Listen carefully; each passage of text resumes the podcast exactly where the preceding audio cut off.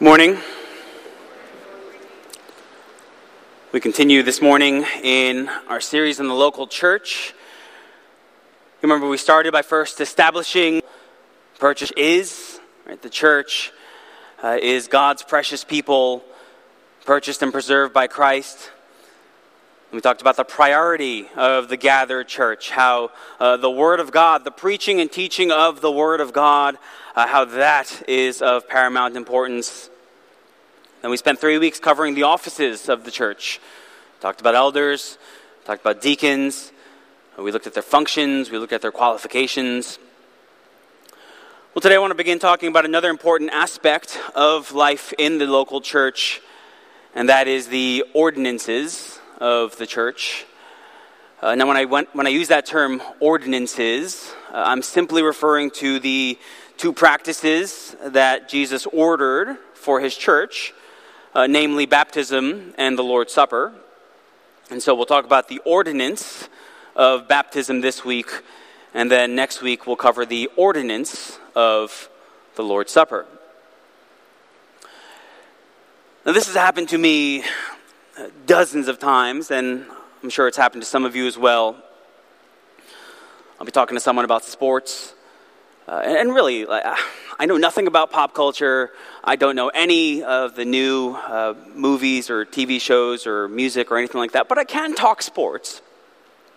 And so I'll be talking to someone about sports, and one of us will bring up football. Now I'm thinking, Brady and Mahomes. I'm thinking Giants and Jets. They're thinking Ronaldo and Messi and Real Madrid and Liverpool. And so I'm thinking of uh, the most exciting, fast paced, action packed sport there is. They're thinking of a bunch of guys just standing around kicking the ball back and forth. What someone who grew up in the States thinks of when they hear the word football well, it's different from what someone who grew up overseas thinks of when they hear the word football. And you throw Australia, that's right, Aussie rules football, it gets real confusing real quick.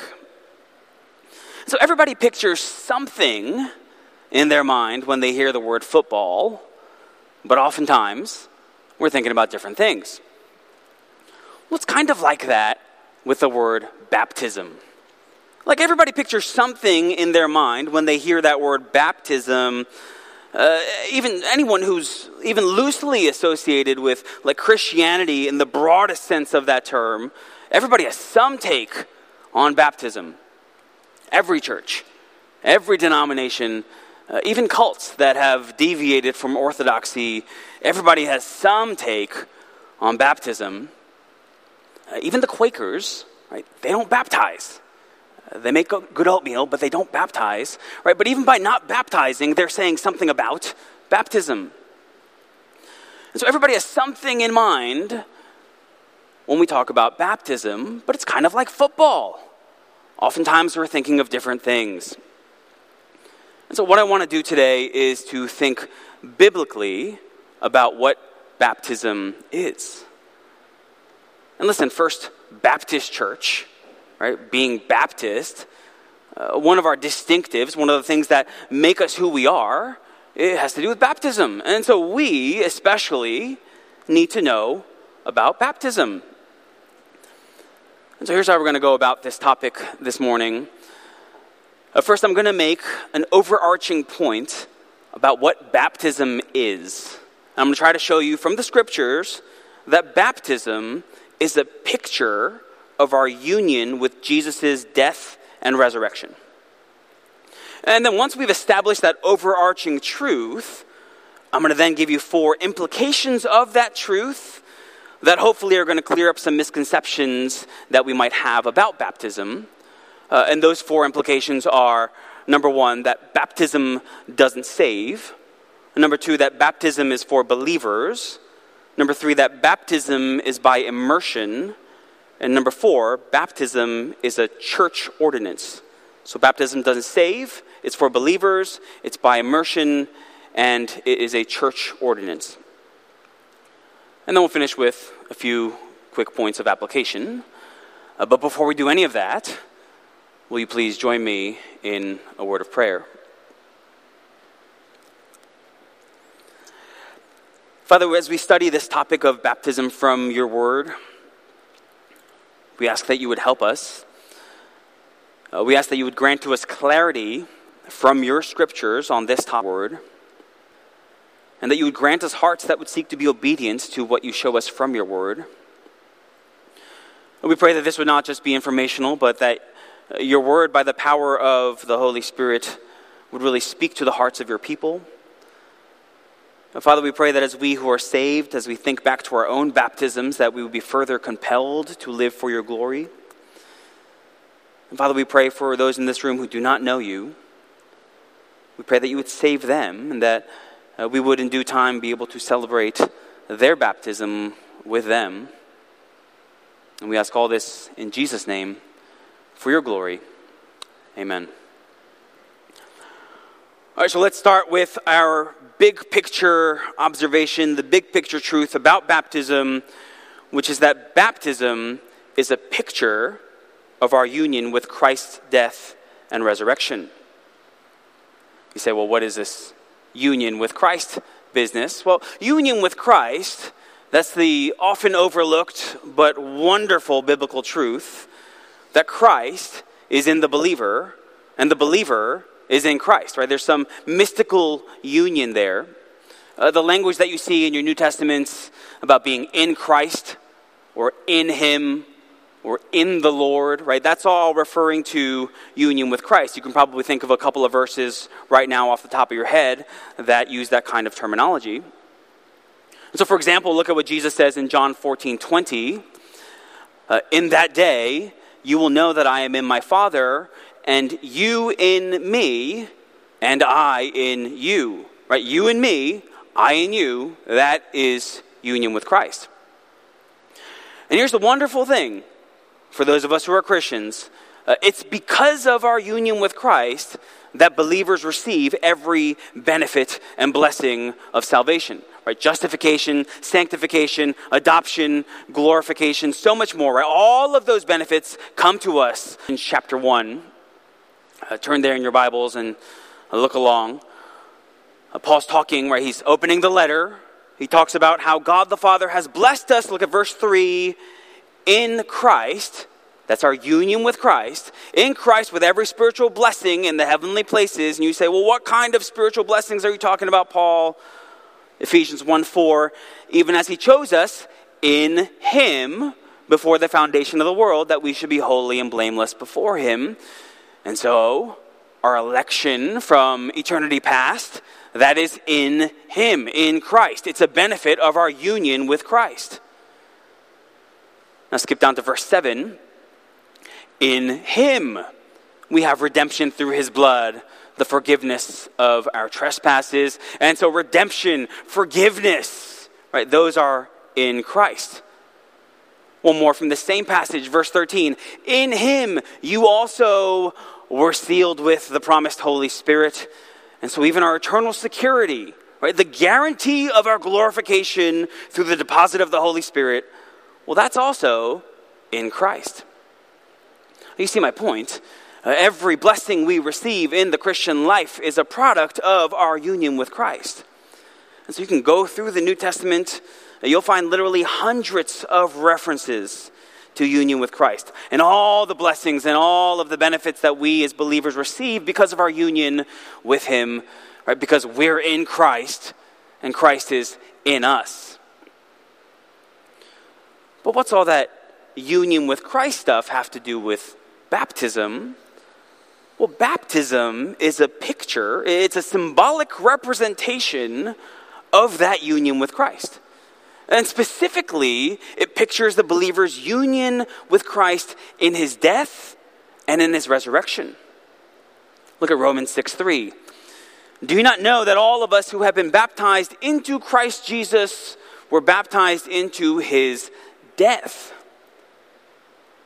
So when someone is baptized, when they go into the water, they're identifying with Christ's death on their behalf. Right? They're being baptized into his death, associating with his death. Uh, they're picturing and portraying the fact that Jesus has taken all their sin upon himself. He bears his people's sin. He dies for them so that they might be forgiven of that sin. And so the old self is dead.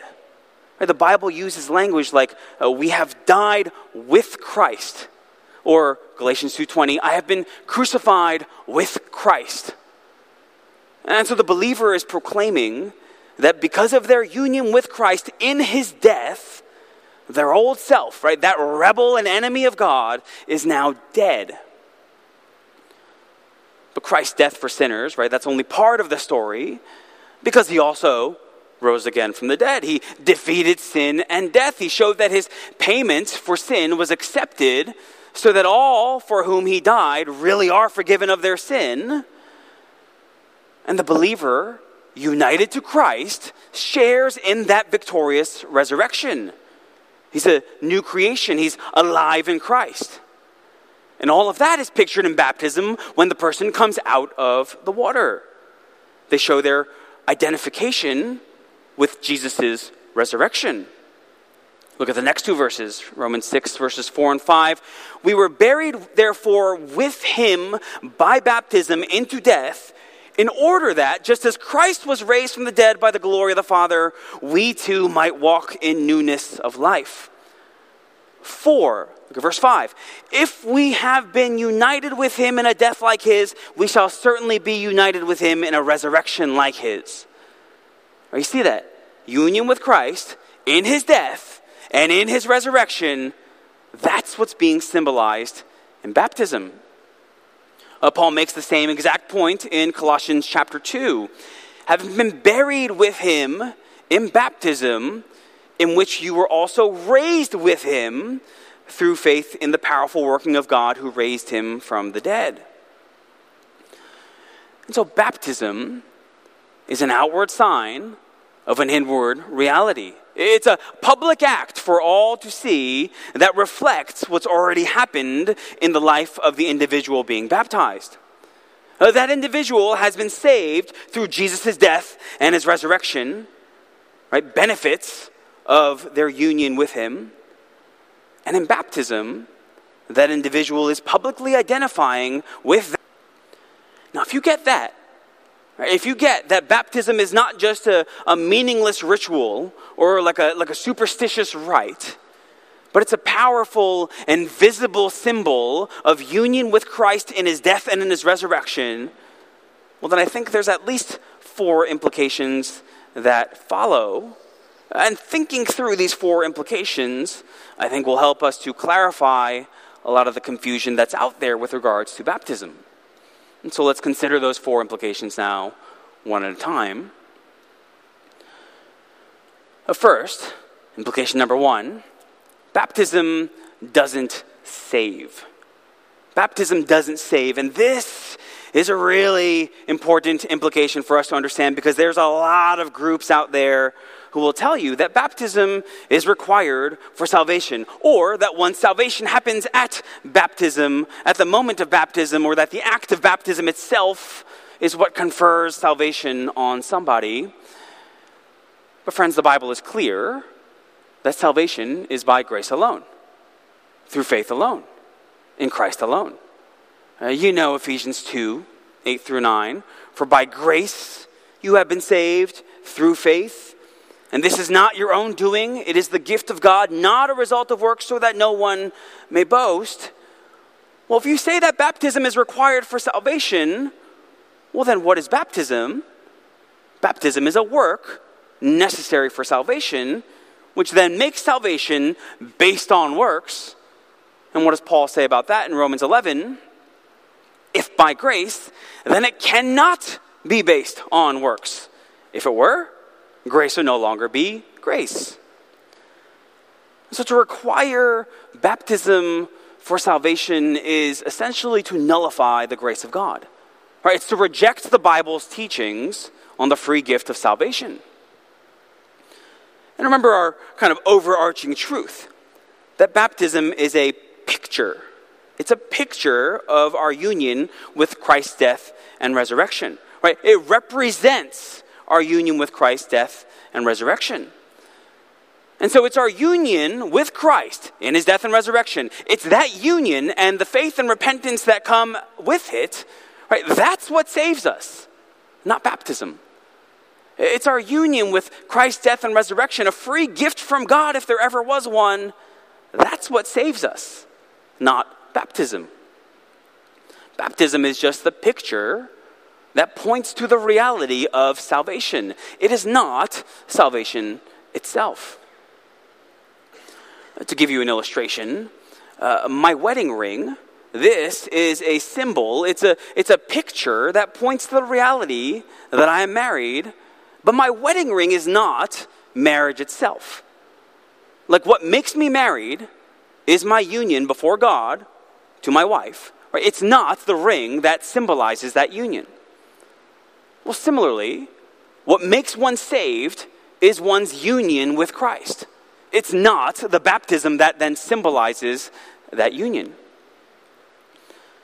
And so, if I were a Christian who truly trusted in the death and resurrection of Jesus, but I wasn't baptized, that would not make me any less united to Christ. Now, I should get baptized in obedience to Christ, and we'll talk about that later. But you don't need to get baptized in order to be saved. Maybe the most obvious example of that would be the thief on the cross. Jesus, remember me when you come into your kingdom. Well, Jesus doesn't say anything to him about baptism. Why not?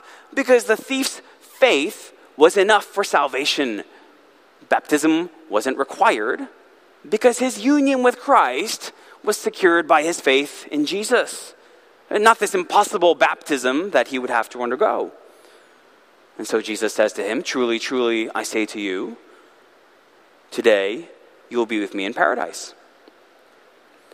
Implication number one baptism doesn't save. Friends, beware of anyone who tells you that you must be baptized in order to be saved, what we might call baptismal regeneration right? That regeneration happens at the moment of, or with, or because of baptism. That is a distorted gospel. That attaches the work of baptism to salvation by grace, thereby nullifying the grace of God. Now, just to be clear, that's different from saying that if you're saved, in obedience to Christ, uh, you must be baptized but that rightly sees baptism as a fruit of your salvation, not as the root of your salvation. But to say that you must be baptized in order to be saved, now you've made baptism the root of your salvation. But, friends, this goes beyond just the heretical groups that are out there that would preach baptismal regeneration. Uh, it can take on more subtle forms in uh, churches like ours remember speaking to someone in this church who'd been visiting a few years ago. And we spoke for a little bit, and uh, it was very clear uh, through the conversation. She told me just kind of how she was living her life completely uh, antithetically to the Word of God. And, and I asked her about her testimony, and, and she really had no testimony at all. And so I said to her, Based on what you're telling me, I don't think you're a Christian.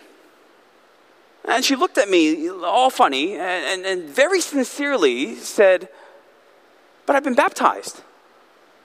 Now, she probably was not baptized at a church that taught baptismal regeneration, but in her mind, salvation and baptism had become completely conflated nonetheless.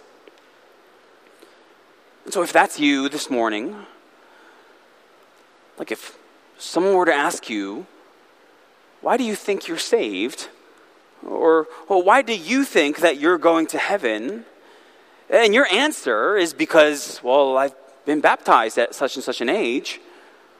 Well, what does that reveal about what you're ultimately trusting in for your salvation? friend, if you're trusting in the experience of your baptism, well, that's simply not going to be enough to get any sinner into heaven. Like if on Judgment Day, you're standing before God and you point to your baptism. But God, I've been baptized. Well, in spite of religious ceremony, you'd still be in your sins and bound for an eternity in hell to pay for those sins. The only means by which sinners can go to heaven to be with a holy God is the finished work of Jesus on the cross. That's it.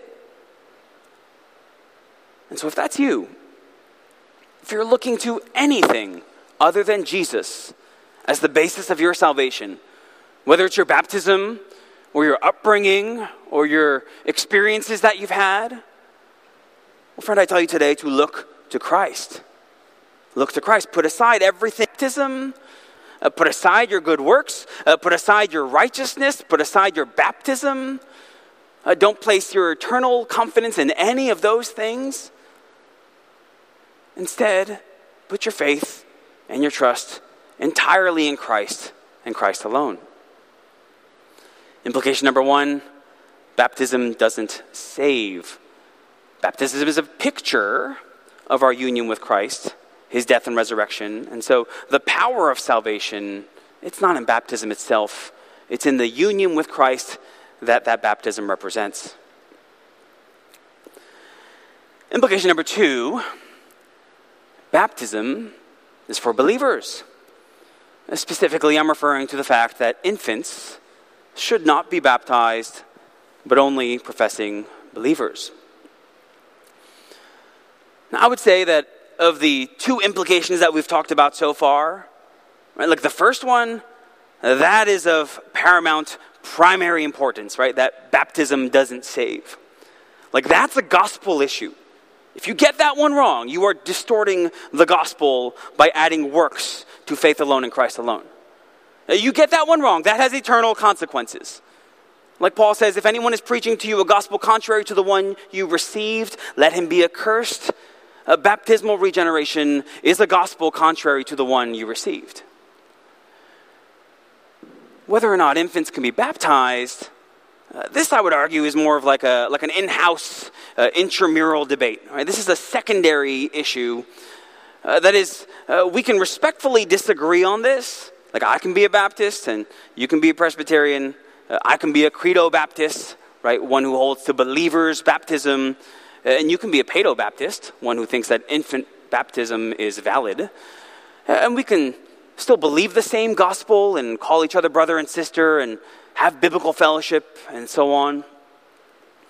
Like some of my uh, favorite authors and pre and implication number two, theologians, uh, they're Presbyterians and they're Paedo Baptists. And so everything I say in implication number two, I say uh, with humility and uh, with respect for the other side. But just because it's a disagreement among friends doesn't mean someone's not right. I love my wife. Have friendly disagreements all the time. That doesn't mean that you get my point. I'll leave it at that. Implication number two baptism is for believers.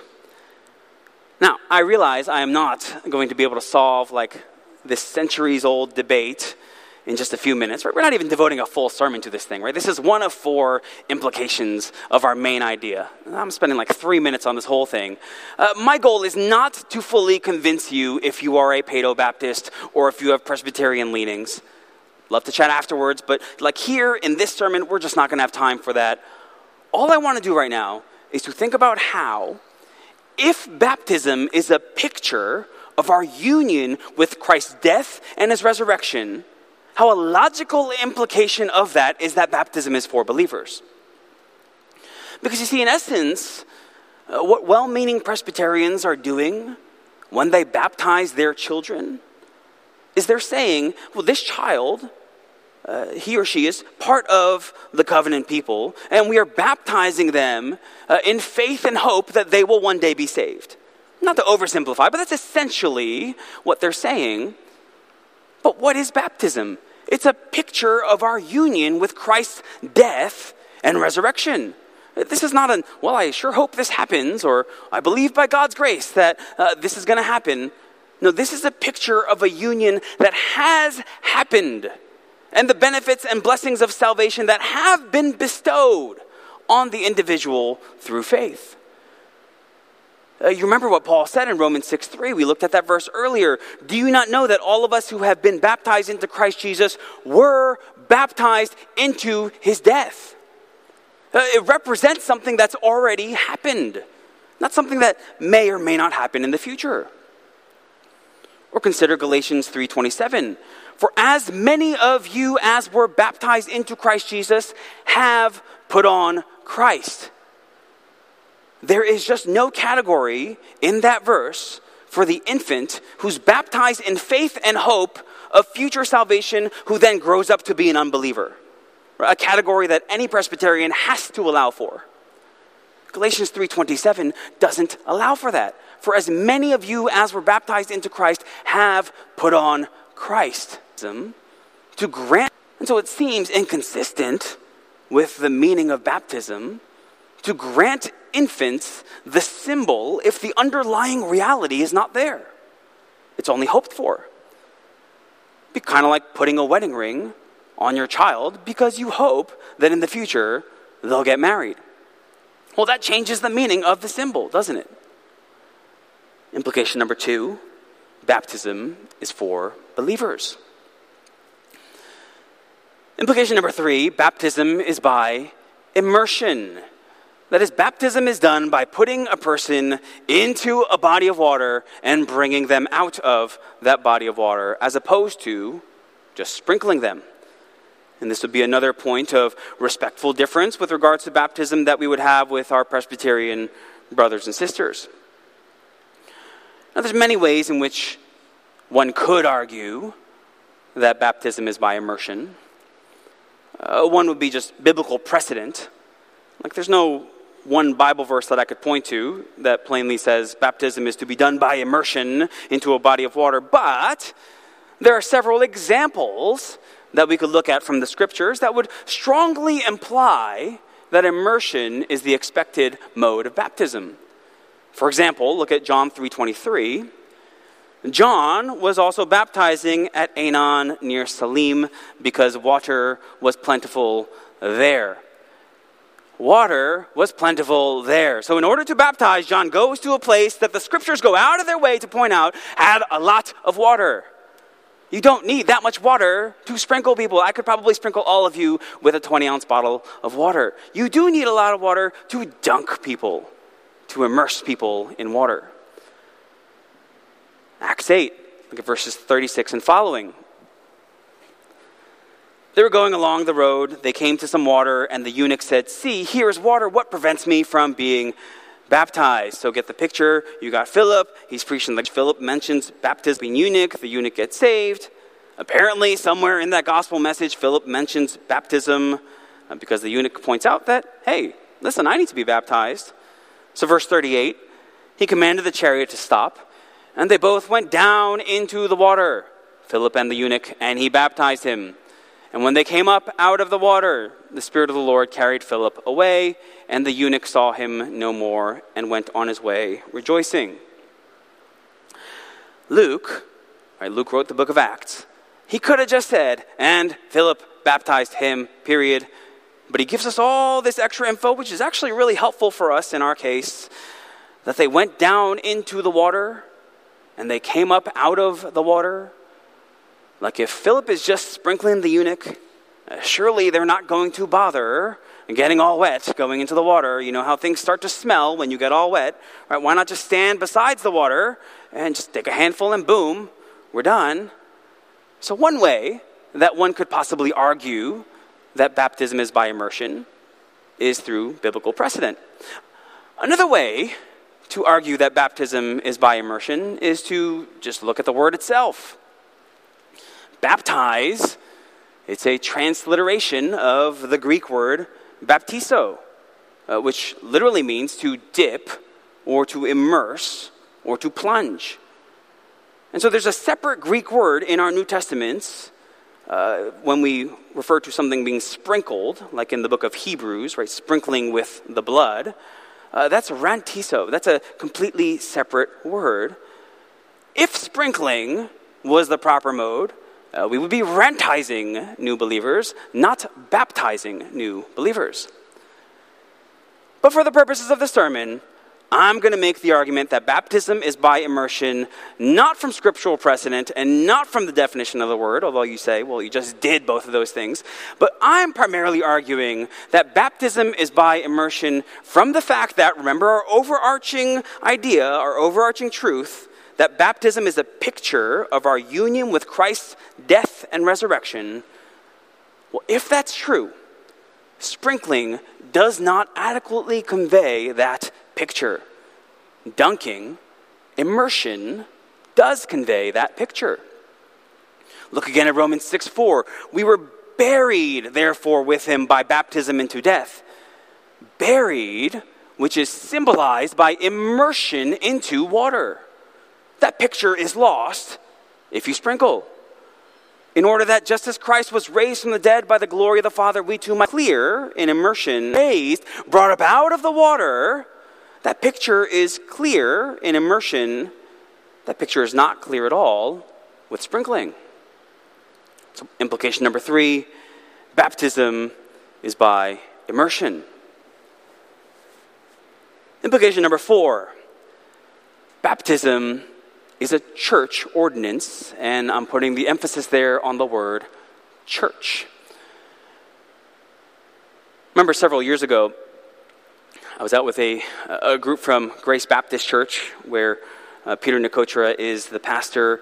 We're doing some street evangelism, and just passing out tracts and sharing the gospel. And a few dozen feet from us, like in the same area, was this other group. But instead of like gospel tracts, they just had this big carton full of loaves of bread. And their thing was hey, if you, get, if you sign up to get baptized today, you can have a loaf of bread. Now, there's a lot I could say about that, but one of the problems there is that they've taken baptism and they've completely separated it from the local church. Right? Baptism then becomes like this commodity, right? Just something that you kind of sign up for. Uh, not all that different from like donating blood or buying Girl Scout cookies. But why is that so problematic? Uh, to remove baptism from the context of the local church. Why is that a problem? Well, it goes back to our overarching point that baptism is a picture of our union with Christ's death and resurrection. Because one of the key implications to our being united to Christ as believers is that we've been thereby united to one another. We talked about this in our sermon on the church. Right? The gospel isn't just about God uniting individual sinners to himself, the gospel is God uniting individual sinners to himself in order to make for himself a people who are this morning in our scripture reading. It says that Jesus gave himself to redeem us from all lawlessness. Right? That's the gospel, that Jesus saves sinners. But you keep reading the verse, you see that Jesus does this to purify for himself a people for his own possession who are zealous for good works. Listen to what Jesus says in John 17. I in them, that's our union with Christ, and you and me, that's a Trinitarian union, that they may become perfectly one. And so our individual union with Christ necessitates our union with each other as the church. You think about one of the most common metaphors for the church in the Bible, uh, that of the body. Well, each of us is joined to Christ the head, and therefore we form one body. Well, what's that got to do with baptism? We'll look at 1 Corinthians 12. Just as the body is one and has many members, and all the members of the body, though many, are one body, so it is with Christ. For in one spirit we were all baptized into one body. Jews or Greeks, slaves or free, and all were made to drink of one spirit.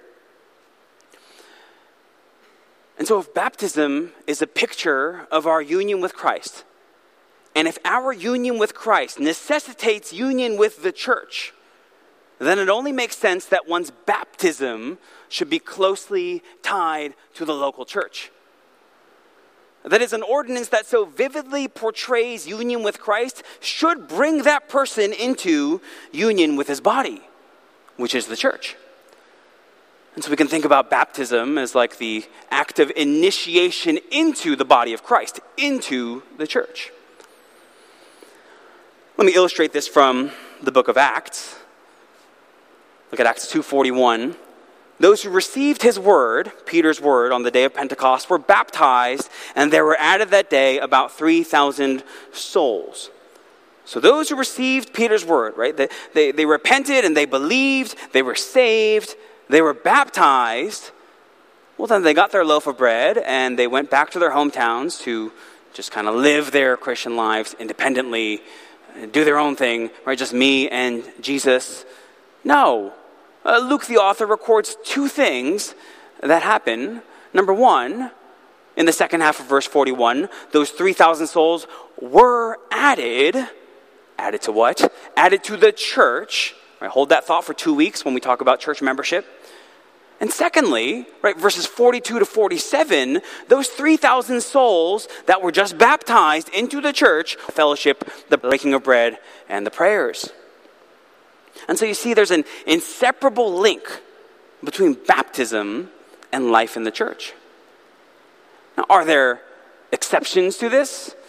Uh, sure, perhaps on the missionary frontier, right? You're thinking about the Ethiopian eunuch. There's no established church where he's going. Well, in cases like that, uh, you might have a missionary uh, like Philip baptize a new convert apart from uh, a non existent local church. But situations like that are rare, especially for us in this country. So, what does all that mean, just practically speaking? Well, for one, it means that we would not baptize anybody at this church who is not going to join this church. Because to do so would be to separate the church and baptism. Uh, to just baptize someone and let them carry on by themselves, that's just not the example that we see in the New Testament. Nor does it properly capture the meaning of baptism uh, as a picture of our union with not only Christ, but also his body. Also, it means that baptism, by like a group of your friends or a fellowship or a parachurch ministry that's not associated with a church, well, it's not really a baptism uh, because that would be essentially uh, missing a vital part of that picture of baptism, which is union to his body, the church. Implication number four baptism is a church ordinance. So, we've been asking this question as uh, we consider application each week. Uh, given that everything that we said was biblical, well, how should we then live? By the way, that is a title of a book written by a Presbyterian. So, there you go. Three application points here. How should we then live Application point number one is to be baptized. A friend, if you are a Christian, uh, you have pay, placed your faith and trust in Christ, includes those of you who were sprinkled as infants, well, you ought to be baptized. Uh, considering implication number four, uh, that baptism is a church ordinance, we would not baptize you apart from the church membership process, which, Lord willing, we'll cover in two weeks. Uh, but if, brother or sister, you have never been scripturally baptized, well, in obedience to your Lord and his commands, you ought to be baptized. Application point number two is to remember your own baptism. Believer, remember your own baptism. One possible danger of everything that I've said about baptism is that we might, in light of all that I've said, minimize baptism. Like, because we rightly understand it as contributing nothing to our salvation, we're saved by faith alone, in Christ alone. We might be tempted to think that our baptism was just like this uh, meaningless ceremony, like our college graduation or something like that. Uh, but, brothers and sisters, nothing could be further from the truth. Our baptism as we rightly think about it, as a picture of our union with Christ's death and his resurrection. Uh, friends, it's a powerful means of grace that God has given us for our everyday Christian lives. For example, right, consider your daily fight against sin. Listen to what Paul says about that in Romans chapter 6. Like, how do we kill sin, Paul? How do we live holy lives, Paul? Romans 6, verses 6 and following, we know that our old self was crucified with him in order that the body of sin might be brought to nothing, so that we would no longer be enslaved to sin. For one who has died has been set free from sin. Now, if we have died with Christ, we believe that we will also live with him. We know that Christ, being raised from the dead, will never die again. Death no longer has dominion over him. For the death he died, he died to sin once for all, but the life he lives, he lives to God. So, you also must consider yourselves dead to sin and alive to God in Christ Jesus. So, you see that the way that you fight sin in your everyday Christian life is to consider yourself dead to sin and alive to God in Christ Jesus. And you say, man, if I only had a tangible experience that was a clear picture of that reality that I could remember and look back on, well, that's your baptism. Your baptism is a personal experience that you can recall that clearly portrays the fact that you are now dead to sin and alive to Christ. And so, friends, when we reflect on, like, hey, our baptism, it's not like a sentimental, like sappy, like, hey, don't you remember the good old days thing? Uh, this is remembering our baptism, remembering the fact that we are united to Christ in his death and in his resurrection. We have died to sin, right? That's no longer us, and that then encourages us and presses us on to live holy lives. Are going under the water, as we remember that, we remember the death of our old self that old self that was foolish, disobedient, led astray, slaves to various passions and pleasures, passing our days in malice and envy, hated by others and hating one another. That old self is crucified with Christ. And then we remember how we came up out of the water, how that symbolizes our new life, that we are a new creation in Christ. If anyone is in Christ, he is a new creation. We're alive to God in Christ Jesus. Application number two remember your own baptism. Remember it as a visible, tangible, experiential representation of the power of the gospel in your own life, the same gospel that empowers you to live holy lives each and every day. Application point number three is to rejoice over baptism coming up in our body. I wish we had a baptism coming up that we might apply this point as a church immediately. Uh, but Lord willing, we'll have one soon enough. And when we do, I want you to kind of store this application point up for that time. We ought to rejoice over baptisms in our body to truly rejoice that your brother or your sister standing before you is identifying with the glorious gospel of Jesus Christ, right? The same gospel that saved each and every one in this room who is in Christ. Uh, to truly rejoice that Christ unites himself to his people, thus conferring all the benefits and blessings of salvation in baptism. And to truly rejoice that now as you walk alongside that brother or that sister as fellow church members. Remember point number four.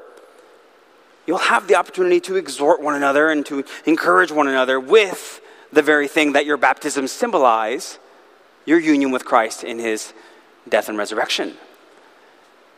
So, dear church, uh, anytime that we witness a baptism in our church, like our hearts should be overflowing with joy and gratitude and praise, not only because of the joyful truths of the gospel that are being represented, but because those joyful truths of the gospel have been applied to sinners like me and like you.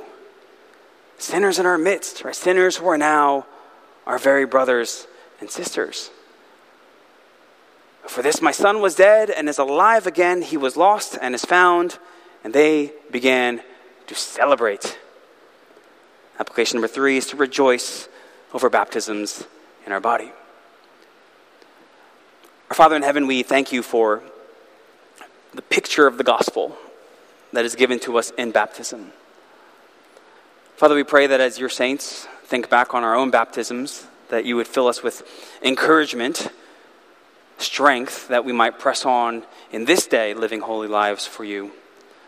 And Father, we pray for those in this room who do not know you Uh, we pray that they would indeed place their faith and trust in the risen Lord, that they would obediently then follow in baptism in the life of the church. And we pray all this in the name of Jesus our Savior. Amen.